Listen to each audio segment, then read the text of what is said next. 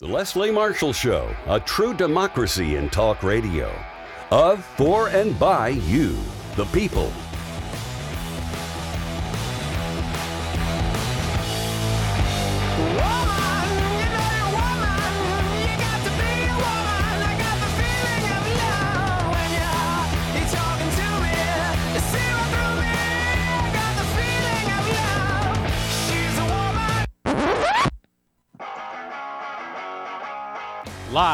Our nation's capital, it's Deadline DC with Brad Bannon.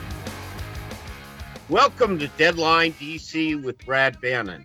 I'm Brad Bannon, the host of Deadline DC.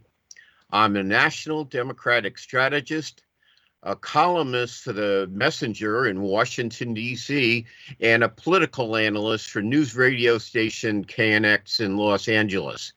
You can read my columns in the Messenger at muckrack.com. That's M U C K R A C K, muckrack.com front slash Brad Bannon front slash articles. My company, Bannon Communications Research, polls for progressive issue groups, uh, labor unions, and Democrats.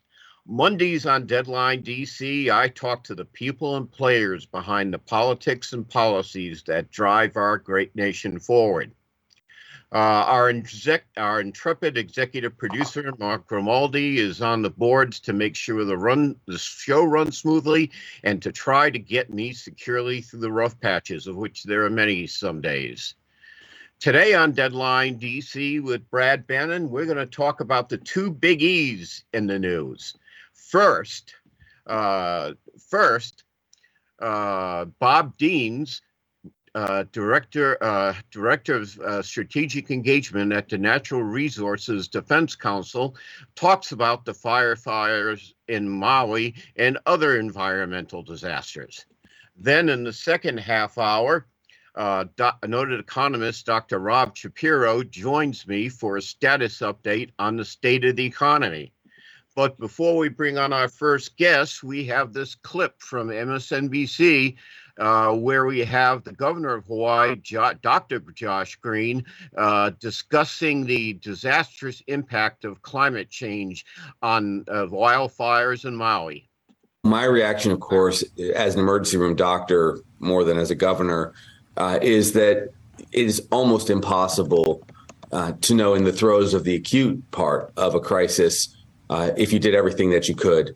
We have in my office asked for a comprehensive review with our attorney general because we decided to be on this fully transparently right from the start.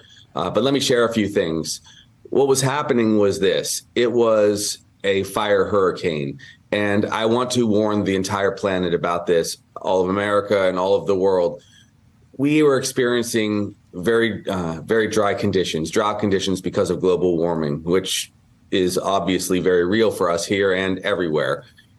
In addition to those uh, drought conditions and uh, difficulties with water management because there's just not enough water here in our islands, we then had the penumbra of a hurricane. Hurricane Dora had just passed south of us, leaving 60 mile per hour winds still with gusts up to 81 miles per hour. So what happened was when fire jumped from one spot to another, there were three or four fires going on at the same time it got seeded very quickly with those 80 mile per hour gusted winds. And then the fire moved essentially at a, a mile uh, per minute, mm. 60 miles an hour down through the community. And that's that's what a fire hurricane is going to look in the era of global warming. And so we have to all do right now, right now, what we can to stop global warming and reverse it.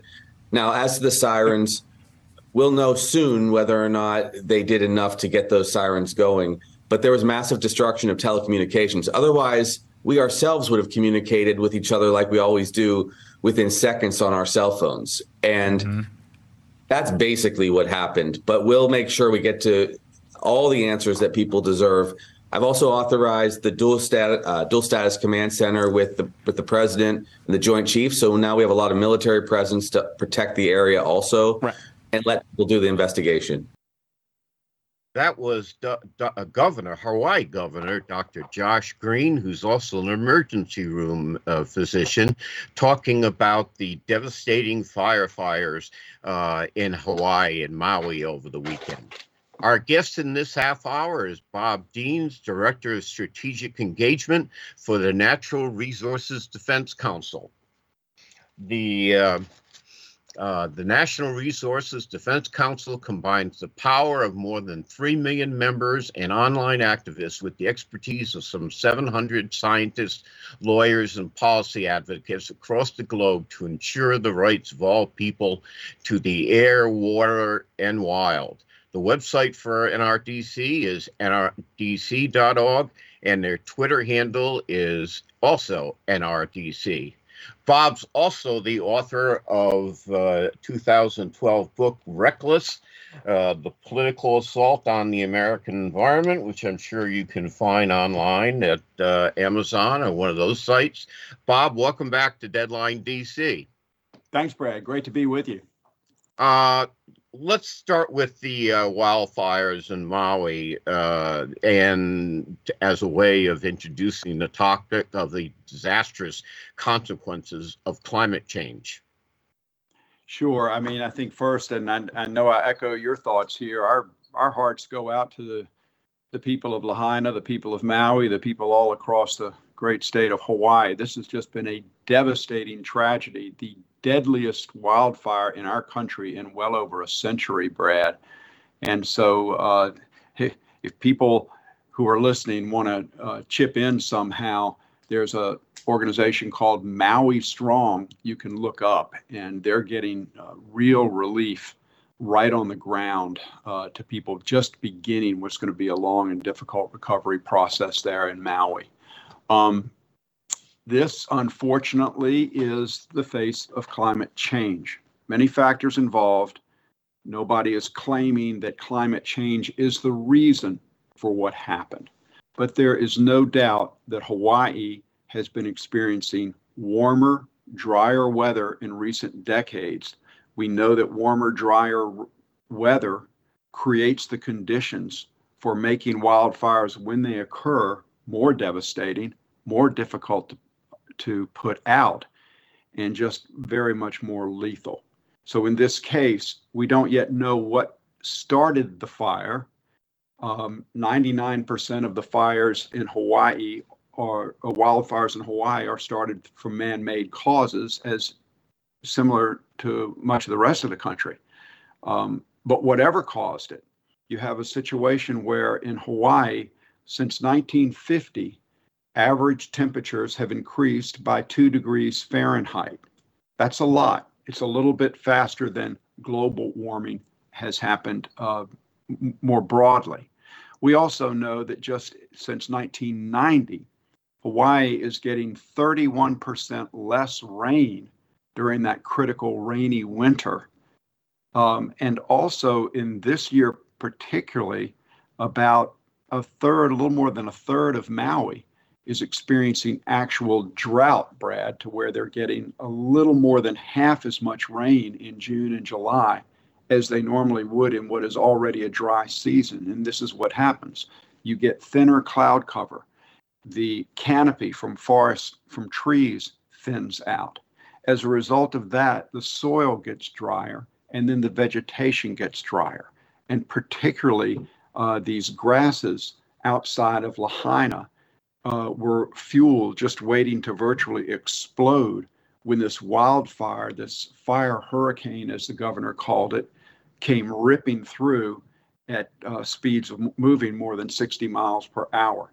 It overwhelmed the community. It overwhelmed individuals' capacity to, in many tragic cases, even escape with their lives. Some people who did escape were forced to flee into the into the Pacific Ocean. Uh, this is a horrific tragedy. And what we're learning about it are three things. Number one, this is a global climate crisis. The impacts are global. Every single community is at risk. Number two, these disasters are happening at a pace and at a scale that is beginning to overwhelm our capacity to cope with them at a local and sometimes even national governmental level. And number three, we have got to accelerate all efforts to both reduce the amount of fossil fuels we're burning that are driving this crisis, adapt to the uh, disasters that are already baked into the system, and help to help our communities to deal with the recovery, the loss, the damage from this kind of devastation, Brad. Okay. Uh, we're going to uh, go take a short break, uh, at least for our radio listeners. Uh, we're going to stay on uh, line with our guest, uh, Bob Deans from the Natural Resources Defense Council, and we'll bring in our radio listeners in a few minutes, back in a few minutes. Uh, until then, uh, we are now doing Deadline DC with Brad Bannon. Our guest in this half hour uh, is Bob Dean from the Natural Resources Defense Council.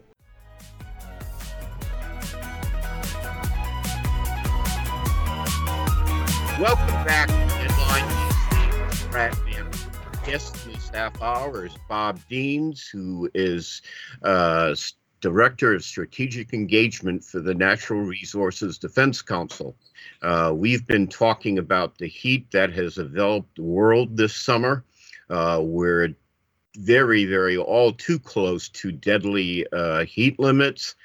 Uh, and I want to remind our radio listeners that if you want to watch us as well as listen to Deadline DC with Brad Bannon, you can watch us for at least a couple of ways. You can watch us. You can watch us uh, live or the podcast anytime at twitter.com front slash Brad Bannon. Or you can watch on facebook.com front slash deadline DC with Brad Bannon front slash videos. Uh, now, back to our guest, Bob Deans from the Natural Resources Defense Council.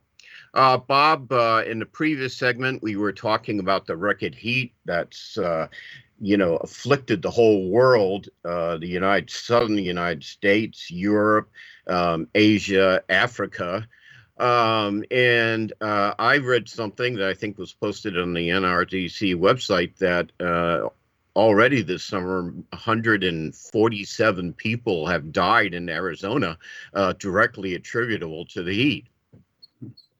It's astounding um, and tragic. Arizona texas florida we've had people working on the job trying to make a living and dying from this oppressive heat. Um, it, it, of course can cause heat strokes can cause heart attacks. It can exacerbate existing respiratory ailments and it's particularly dangerous for older folks, um, children, and people who have to work outside for a living agricultural workers, construction workers, road workers, and others. And so, um, one thing we've seen this summer is President Biden accelerating efforts to get a rule in place nationally uh, by the Occupational Safety and Health Administration to protect workers from this kind of heat. Um, also, we're seeing moves in Congress uh, for some legislation to provide assistance. This assistance is long overdue. Um, what what the uh, what Congress is looking to do is to do a better job of coordinating among federal agencies and coordinate a national system of heat advisory. Number two, to provide more uh, focused research on the dangers of working in in extreme heat and number three, to provide resources for communities and uh, worker organizations to help them cope with the consequences of this kind of extreme heat. We're going to need more of this, Brad, not less, as temperatures continue to rise.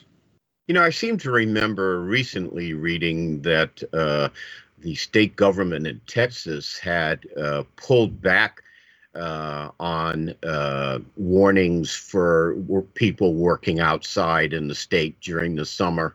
And you know, it makes you know it makes me wonder sometimes. That gets to a bigger question, and my bigger question is, I watch every night when I watch the net, uh, network news.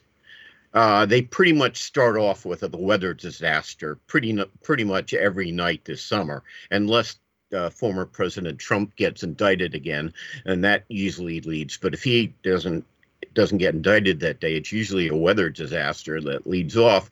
And, you know, I'm I saw an article that the president of NRDC, uh, Manish Bapna, uh, read, wrote, and he says it's time for resolve, not depressing, and not depression eh, about what's going on. And I, the problem is, I get depressed every night when I'm watching the network news and they talk about firefires in Maui, um, or flooding somewhere else, or tornado, tornadoes in the mid South, or you know smog from uh, Canadian fires uh, shrouding D.C. and uh, New York. You know, is there enough resolve in the nation to do something about this? Because every night when I see these news stories, I think, you know, is are people just going to let this go on? Is anybody learning a lesson from this? Yeah, it's a great question. And I think where, where uh, Manish really wanted to weigh in on this because, as the father of two children, uh, he has to answer some tough questions at home from them. And um, one of the things that he feels very strongly about is that despair is not a, uh, while it may be a, a, a, natural response to the overwhelming um, train of climate disasters confronting us right now, um, it is not the constructive way forward. And we can't sink into despair. That's closely akin to surrender, and that is something he will not do. And where he draws um, his resolve is thinking that we absolutely must uh, confront this crisis every way we know how. And there are there is a scientific path forward. In other words, the science tells us we can hold warming to 1.5 degrees centigrade, which is a horrific amount of warming, but it is a manageable amount of warming. We can do it. Number two, economics. This is the economic play of our lifetime. Globally, this year, Brad, investors will put up $1.7 trillion to help us become more efficient so we do more with less waste, to help us get more clean power from the wind and the sun, to help us build electric vehicles and advanced batteries. That's important. And finally, real momentum. We're actually changing, we're actually shifting, and we're shifting faster than anyone believed. Right here in this country, Brad, Wednesday, the 16th, will mark one year since President Biden signed the Inflation Reduction Act. In that year alone, we've invested more than $84 billion to build domestic factories that are going to make solar panels, wind turbines, electric vehicles, advanced batteries, and the like. More than $84 billion, creating more than 74,000 good paying jobs in places like Ohio, Georgia, Michigan, South Carolina, Kansas, all across the country. And so this kind of momentum is something to build on. And here's what we know when you combine this kind of investment in clean energy with the rules that the Biden administration is putting in place to clean up our cars, trucks, and dirty power plants, we have positioned the country, we're on track to cut the carbon pollution and other greenhouse gases driving the climate crisis by 45% by 2030. 45% reduction by 2030 compared to the 2005 levels. That's within striking distance of the goal the president said of 50 to 52% reductions by that time. We can get there, Brad. We need to keep moving forward and build on the progress we're making. Okay, we only have about 30 seconds left. I'm going to ask you today there was a court ruling in Montana that said that essentially Montanans have a constitutional right uh, to a clean environment. Uh, your thoughts quickly? Well, very quickly, we'll wait. We'll wait to see the legal implications of this. That will be shaking out. Uh, but this is very important ruling, and what it is saying is a, a constitutional right to the next generation to inherit a livable world. That's what we got from our forefathers. That's what we got from our ancestors. That's what we must deliver to our children. And what we've been talking about right now is the way to do it. A very important decision. The court's on the right side of history. We look forward to seeing how it plays out. Okay. Bob, thank you very much for joining us today. Our guest was Bob Deans, Director of Strategic Engagement at the Natural Resources uh, Defense Council. Our guest in the next segment will be noted economist Dr. Robert Shapiro. Welcome back, to Deadline DC. with Brad Bannon.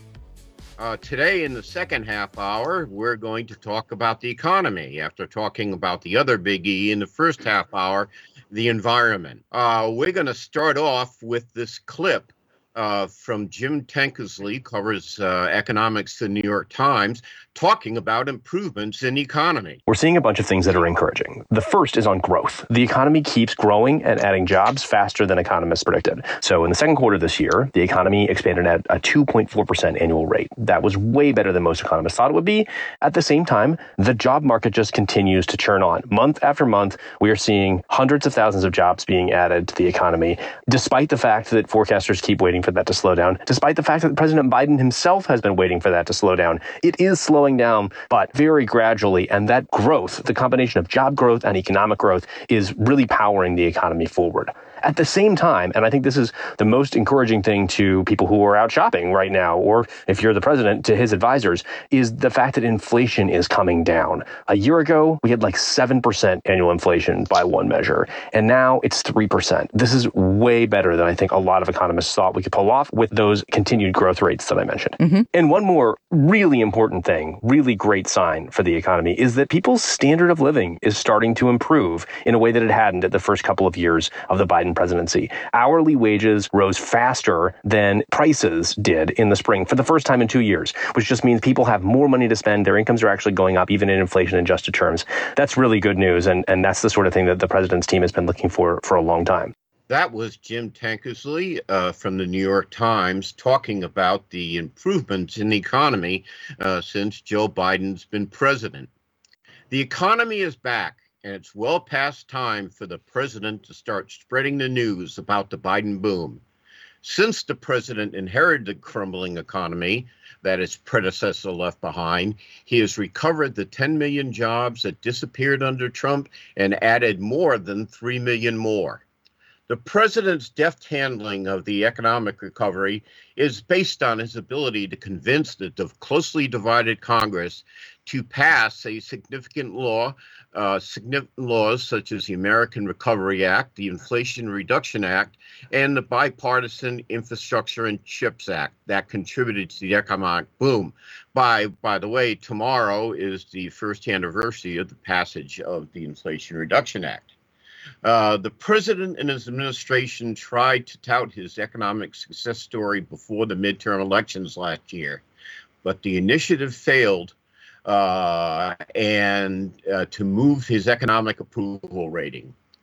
The administration has just launched a new campaign to sell its economic successes to the public. Uh, it is a propitious time to try again legislative successes in 2021 and 2022 have flowered into impact on the financial health and well-being of working families. When the president reminded Americans of the recovery last year, job growth was high, but runaway inflation made it uh, difficult to make the sale. Now the audience will be more receptive after 30 straight months of job growth and a sharp decline in the inflation rate. By the way, that's one from one of my columns in the Messenger. If you'd like to read all my columns in the Messenger, you can read them uh, at muckrack.com front slash Brad Bannon front slash articles. Our guest in this half hour is our economic, our own economic policy resource, Dr. Robert Shapiro, chairman of Sonecon, uh, and an economic advisory firm, and a senior fellow at the McDonough School of Business at Georgetown University. He is an internationally known economist who has advised several prominent Democrats on economic policy. He was Undersecretary of Commerce for Economic Affairs in the Clinton administration. Uh, Dr. Shapiro's Twitter handle is uh, Rob Shapiro. Welcome back to Deadline DC, uh, Dr. Shapiro. Always a pleasure to have you. Always a pleasure to be here, Brad. Okay, well, let's uh, start with this. Uh, you heard the clip from uh, Jim Tankersley from the New York Times uh, talks about the uh, growing uh, job growth and the decline of the inflation rate. So, my question to you is what is the status of the economy right now? Well, the status of the economy, I'd say, is sound. It's particularly sound because we've come through a period of really almost unprecedented shocks to the economy.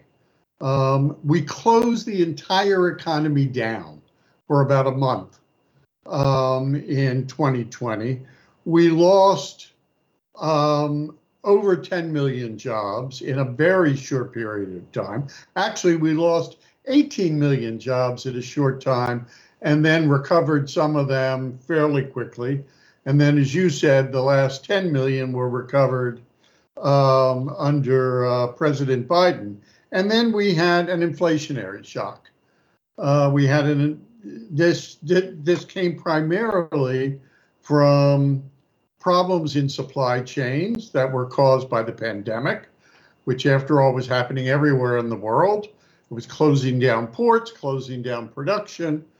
Um, it also came from OPEC policy, which decided to raise energy energy prices, uh, which was then compounded by Putin's war, um, and because um, uh, Ukraine is a major exporter of natural gas.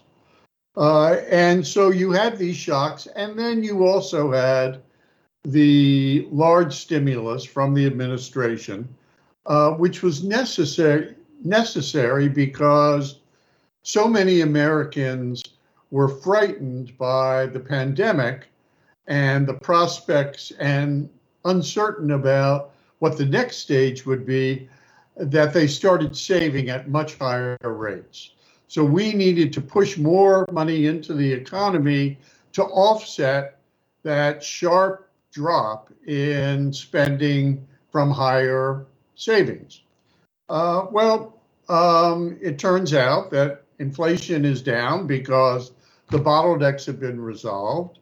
The energy prices have eased down, not because OPEC changed or Putin changed, but because China is in its first modern recession.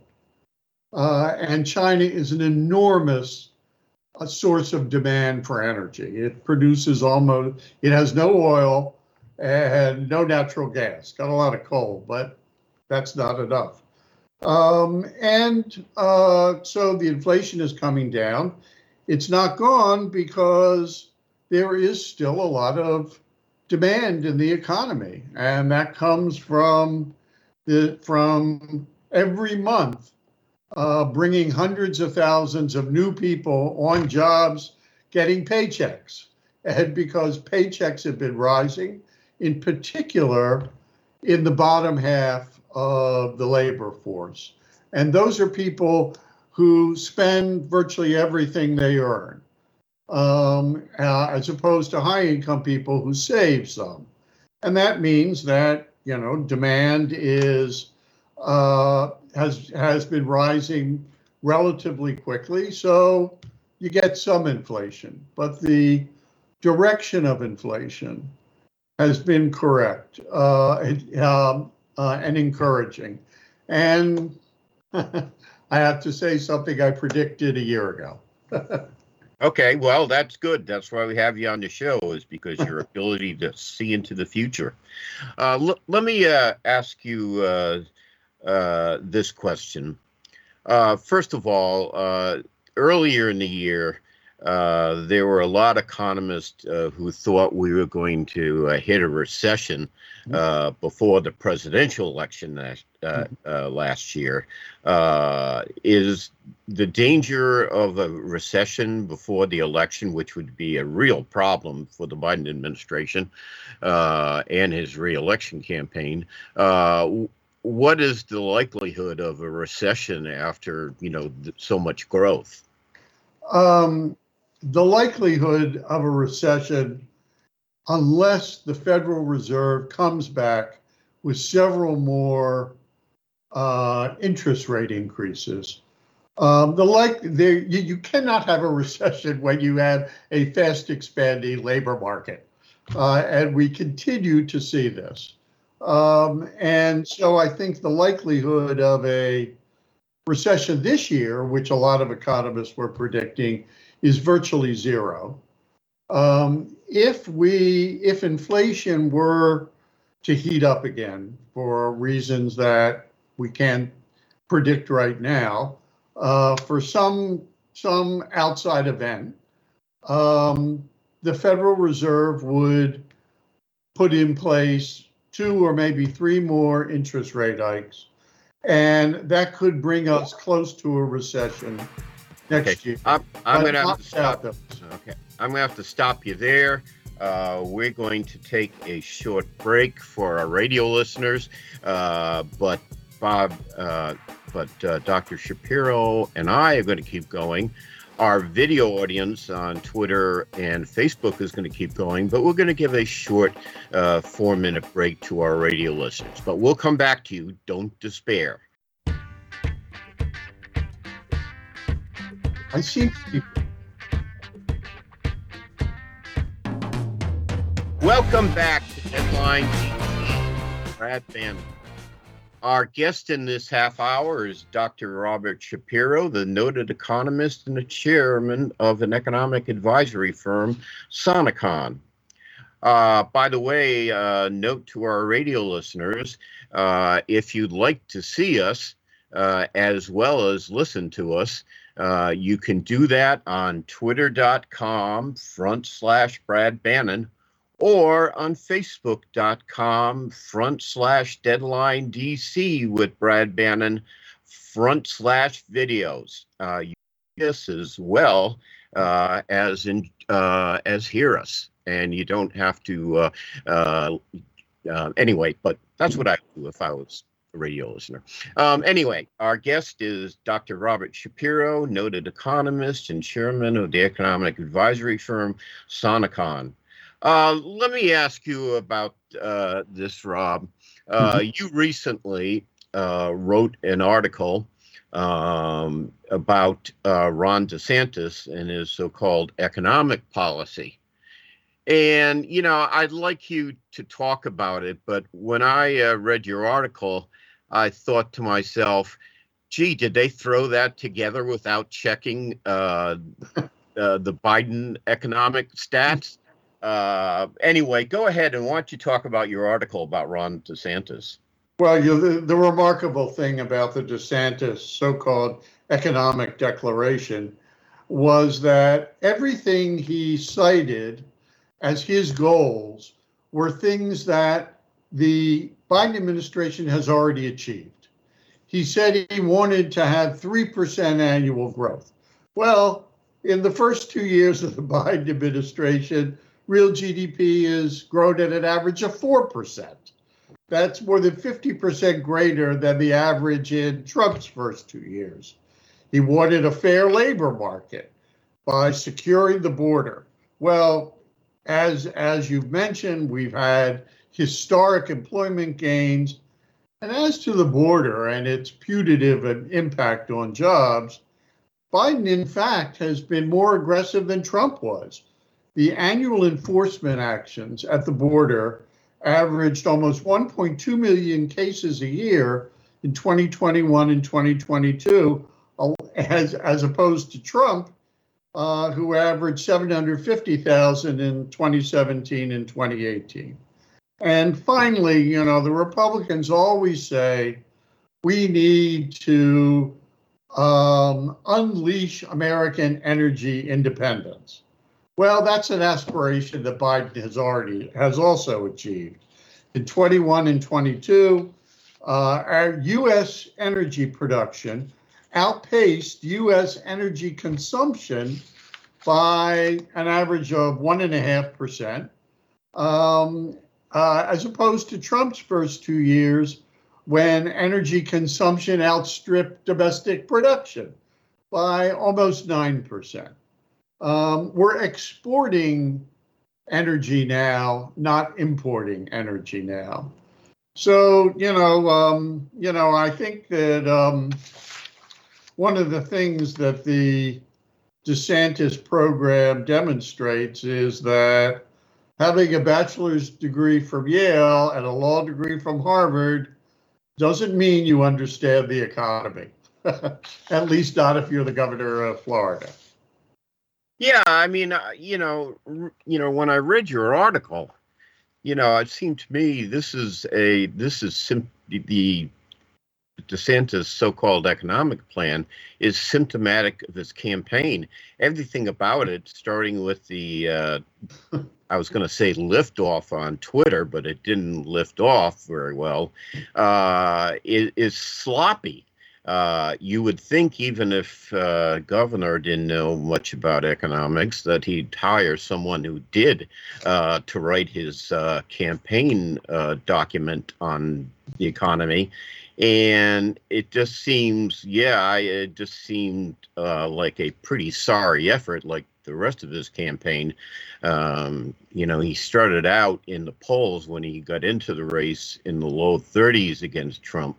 Now he's down to like 19 or 18 percent in the national polls, and it's definitely uh, going in the wrong direction. It just seemed to me very his his work, uh, his plan was very sloppy, and you did a very good job exposing it.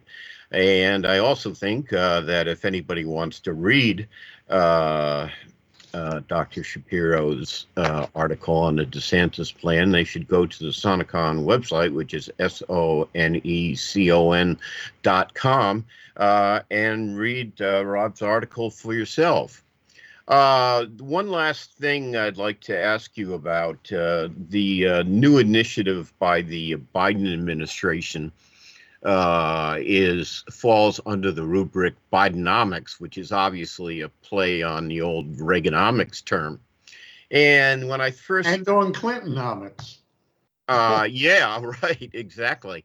Uh, and uh, you know, it is when I first saw the term Bidenomics, I said, "Oh boy, that reminded me of Reaganomics, which was an ugly disaster." You pointed out. Uh, why? Why call it Bidenomics? Is that a good idea? Does that reflect what's going on, or is that a, you know, harken bad back to a very bad memory? No, I think it. Um, I think it's actually uh, earned that the um, the pace of growth, the enormous job creation. Uh, we also have, you know, investment has been growing 50% faster than under Trump in his first two years. Um, this is a result of uh, the American Rescue Plan, which has helped drive growth and employment, and uh, the CHIPS Act and the and the Inflation Reduction Act. The Inflation Reduction Act has stimulated enormous investment in alternative energies, which is one of the reasons that um, we're now an energy exporter instead of an importer. Um, and um, the CHIPS Act has uh, led to really a boom in um, uh, investment in new factories. Uh, this is a, a success story that he can claim a lot of credit for. Now, always, the economy is a huge machine, and the reason that he could have these positive effects is that the fundamentals of the US economy are strong. They've been strong for 80 years, and they're still strong. And, um, you know, that's uh, one of the reasons, that's the material reason it's such a blessing to be an American. Uh, tomorrow, as uh, I said, is the first anniversary of the signing of the uh, Inflation Reduction Act. How do you plan on celebrating? well, um, I'll raise a glass to the White House. Oh, okay. Okay. Well, one thing I want to ask you, uh, you know, one of the pernicious effects of Reaganomics uh, was it uh, generated income at the top of the income level, but was rather devastating uh, to uh, middle class working families. Could you talk? You know, one thing you mentioned uh, earlier in the segment is that this uh, recovery uh, has helped people at the bottom of the economic ladder. Could you talk about that a little bit, please?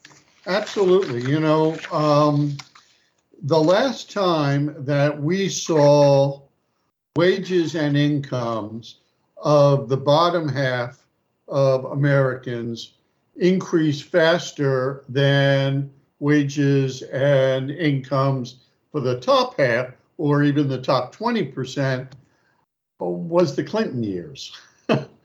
and we saw a deep reversal of that under Bush. Um, I think Obama tried to made it a little better, but the fact is, you know, he was dealing with trying to clean up the collapse of the economy under Bush uh, in 2008. Um, uh, it didn't happen under Trump, and it is happening now.